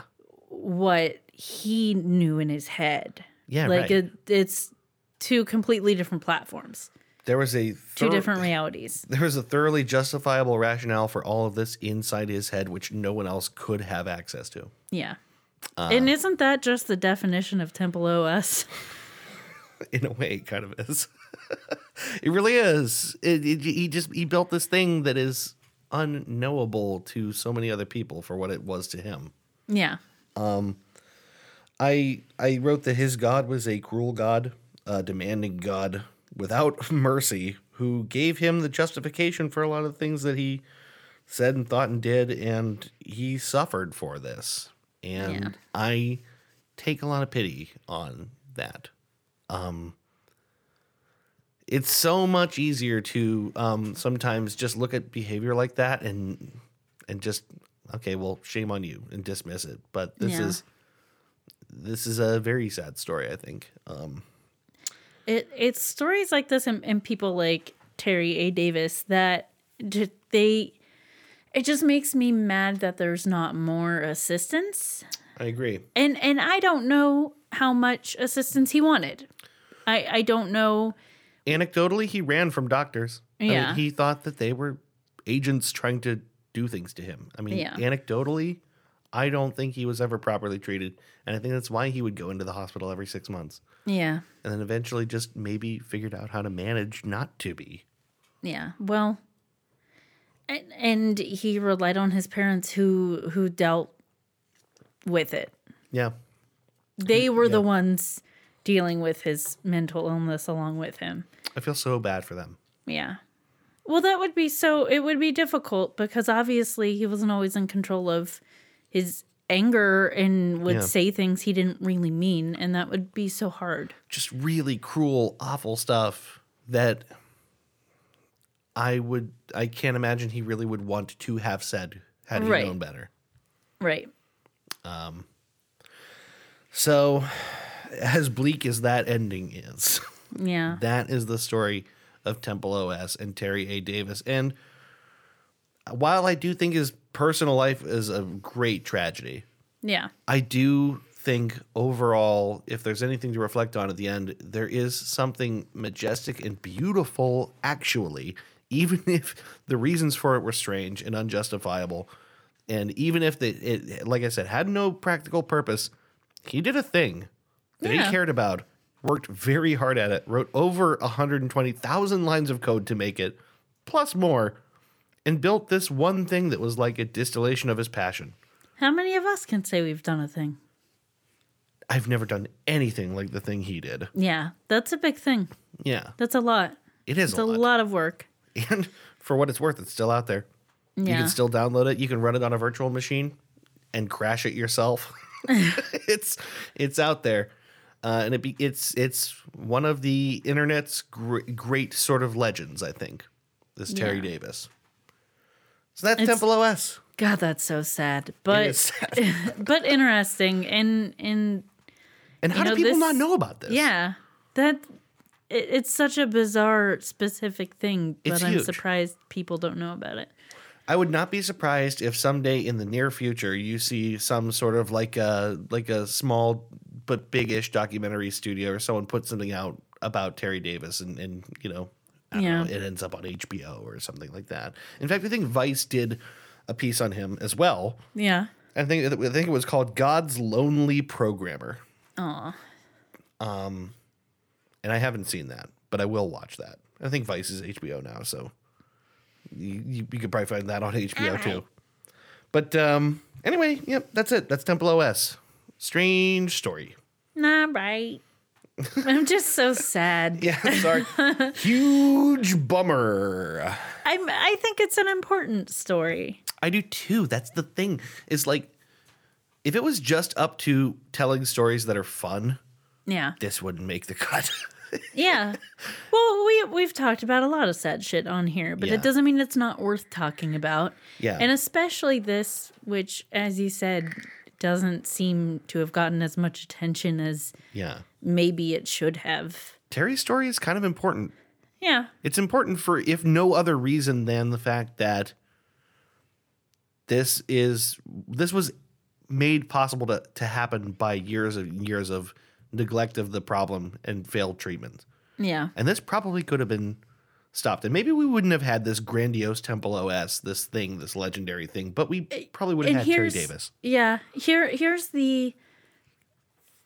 I think the debate a lot of times of, of people suffering from something like schizophrenia is is what the treatments do to your head. Yeah. Would we have Temple OS Yeah. if he had taken a different route in addressing the schizophrenia? Yeah. The truth And is, we probably wouldn't maybe know who not. he was. Yeah. We probably we probably wouldn't know who he was, but How much would that have affected the world? Would that have been such a bad thing if we didn't have Temple OS but we had Terry A. Davis? yeah, because unfortunately, what we're left with is an interesting story, Yeah. uh, and that's all, and not a not, not a person that is not you know with us. So, Yeah. uh, man, that's bleak. Okay. Glad you listened, everybody, for this huge bummer. It's yeah. okay. Um, It's Anyway. okay. We don't only have to talk about happy things. Uh, but that's it. So uh, I guess why don't we just wrap it up? Because this has been kind of a long episode. I feel like. Uh-huh. Uh I was sleepy, baby. Yeah, I've been watching you slip into yawning a lot over there. So let's wrap this up. This has been another episode of Goose Chase. Goose chase. Thank you for listening. We will be back next week. We promise. I think um, with another Yeah. with another episode. Thank you for listening. Uh, bye bye. Uh, thank you. Bye bye. You've been listening to Goose Chase. We are Goose Chase Podcast on Facebook and Twitter. On Twitter, our handle is at Goose Chase Pod, and our website is www.goosechasepodcast.com. If you have any topics you'd like us to research, please email us at goosechasepodcast at gmail.com. If you like what we do on the show, please rate and review us on iTunes and Google Play. Want to go on a goose chase? Ooh, yes.